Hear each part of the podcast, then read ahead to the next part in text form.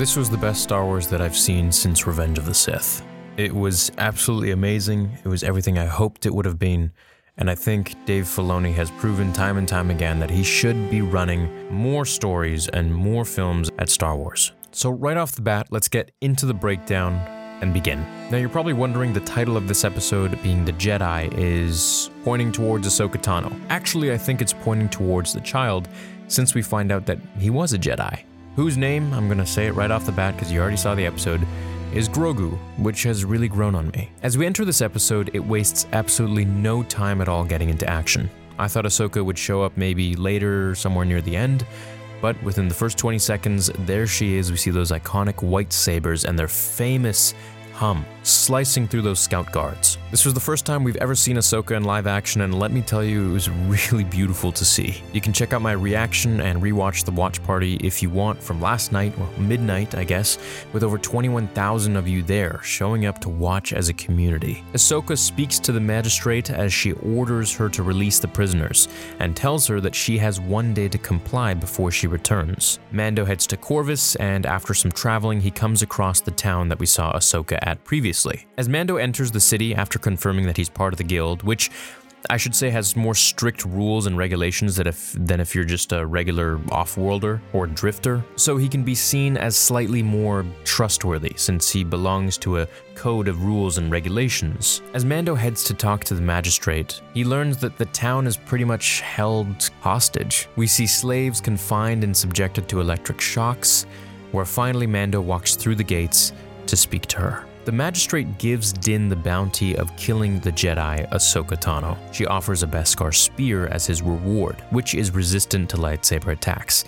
Now, this to me is foreshadowing, making me think that he's going to be fighting someone with a lightsaber or a dark saber. Mando asks where to find this Jedi and goes off to find Ahsoka. Now, of course, he's just doing this so that he could learn of her location. He has no intention of actually killing her, not that he could, anyways. As we see the barren forest land of Corvus, a lot of people on Twitter are wondering if this is the same planet that Kylo was fighting on in Episode 9. It's actually not. So, this is Corvus, and that one was Mustafar. That's where Anakin lost to Obi-Wan and where Vader had his castle. Now, right off the bat, I'm gonna mention this huge Easter egg that a lot of you mentioned in the watch party.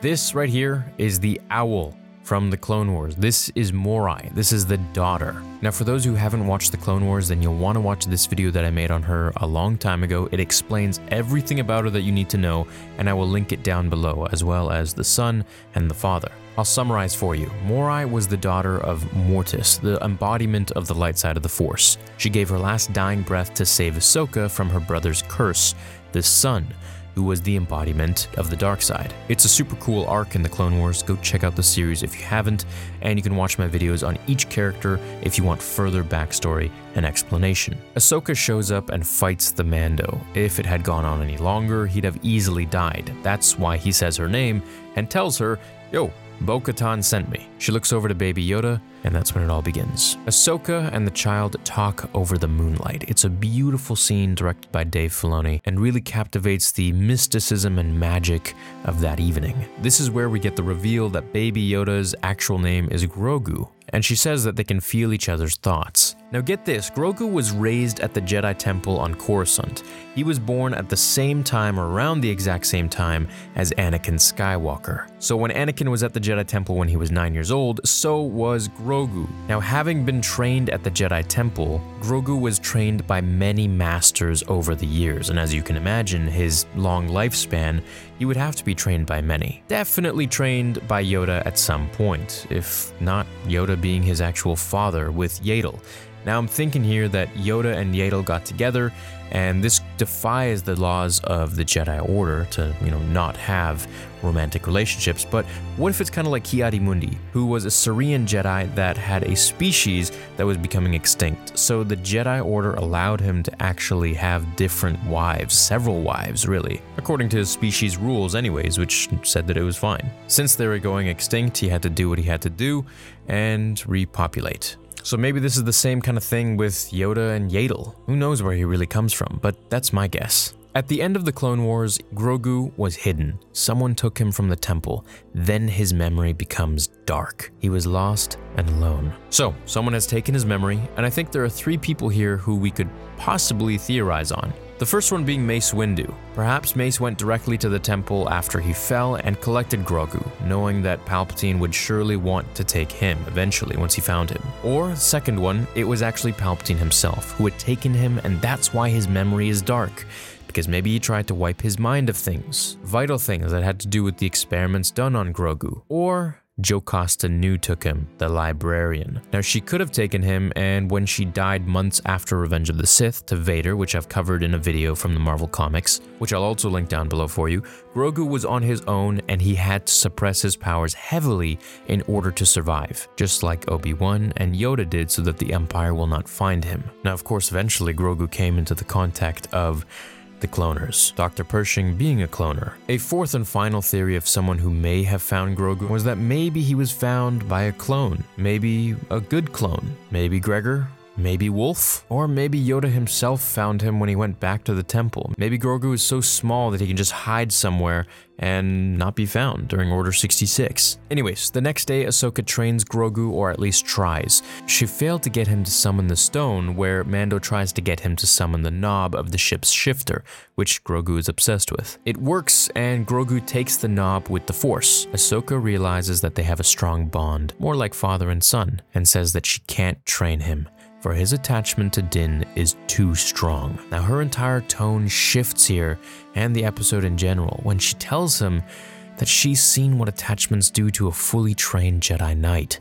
She is referring to Anakin Skywalker, who turned to the dark side due to his attachment to Padme and trying to save her from dying in childbirth, all after not being strong enough to save his own mother from death. Now, which I would argue was just a dream put into his head by Palpatine, but that's it's Kaley Cuoco for Priceline. Ready to go to your happy place for a happy price? Well, why didn't you say so? Just download the Priceline app right now and save up to 60% on hotels. So, whether it's Cousin Kevin's Kazoo concert in Kansas City, go Kevin, or Becky's Bachelorette Bash in Bermuda, you never have to miss a trip ever again. So, download the Priceline app today. Your savings are waiting.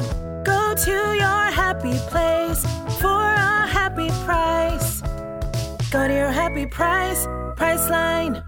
It's another theory for another time. Din makes a deal with her that she promises to train the child if he helps her defeat the village who hired him to kill her. She agrees, and they head to the village a Jedi and a Mandalorian fighting together. The next few scenes are filled with epicness that us Clone Wars fans have been dying to see in live action since the very beginning. We see a Lothcat, we see HK 87, which I was disappointed that they didn't call the Mando a meatbag or something like that. But I mean, it's not HK47, it's the HK87, a different variant, so hey, at least we got something like that. Now, the Lothcat, I feel like is a flash forward to Ezra appearing somewhere. I'm not gonna go into details, but Ahsoka takes out the village, and in this part here, this reminded me of the scene against Vader in Rebels, how she ignited her sabers. I feel like this was kind of a callback. Mando joins in, takes out the rest of the village, while she faces the magistrate. She toys with her, and a lot of fans during the watch party were saying how it was lame that she didn't just destroy her. Two reasons here. First of all, Ahsoka is just toying with her so that she doesn't kill her right off the bat because she needs to get information from her. And not to mention, the actor playing the magistrate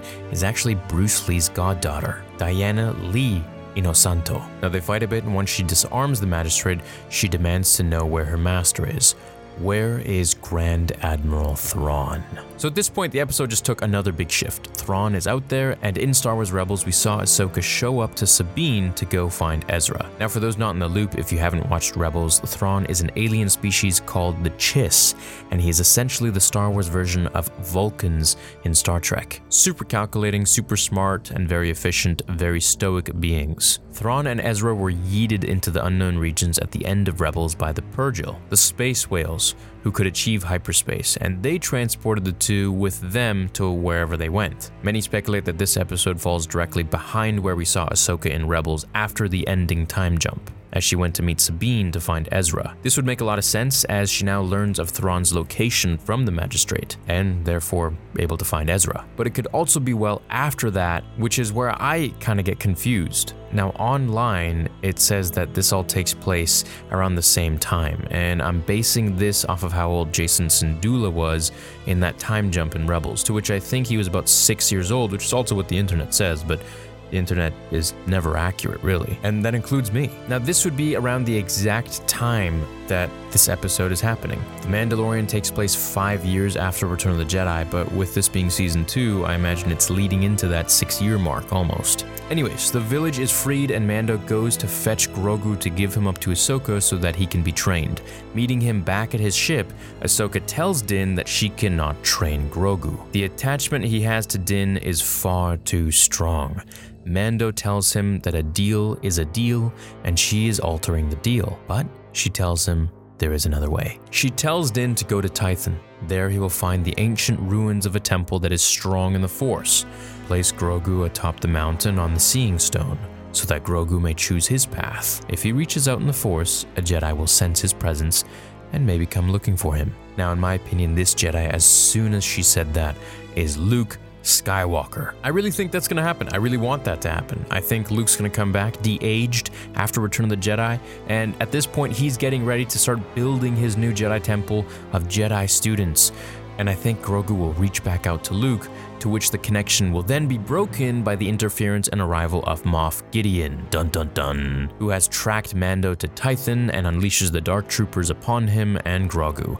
I believe then he will best Din kidnap Grogu to kill him for his blood, where Luke Skywalker will come into the scene somehow to help Din get the child and boom, end of season 2. Now, Tython is an old Legends planet that housed the first Jedi Temple in existence. This is the original planet where the Force was discovered. Tython has a super rich history in Legends. It's been around for over 35,000 years before the Battle of Yavin, or another way of saying before Episode 4.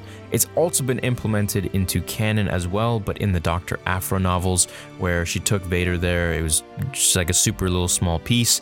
But, anyways, in Legends, there's a lot more info in there. Simply put, to really just give you a rundown, Tython was first discovered by the Gree, and then by the Kwa. The Kwa eventually brought people over on their ships from dozens of different species, who over time learned to harness the planet's force and established the first Jedi Order. This is different from the Jedi Order. The Jedi Order were the first of the first. The planet was circled by its two moons, Ashla and Bogan, and you may recognize this from Clone Wars and Rebels, where Ashla was the light side of the Force and Bogan the dark. The Tythons were the first to believe this way about the Force. The planet was very susceptible to Force energy and therefore would react with earthquakes and strong storms depending on the level of energy there. It was also mentioned in the Darth Bane novel, The Rule of Two.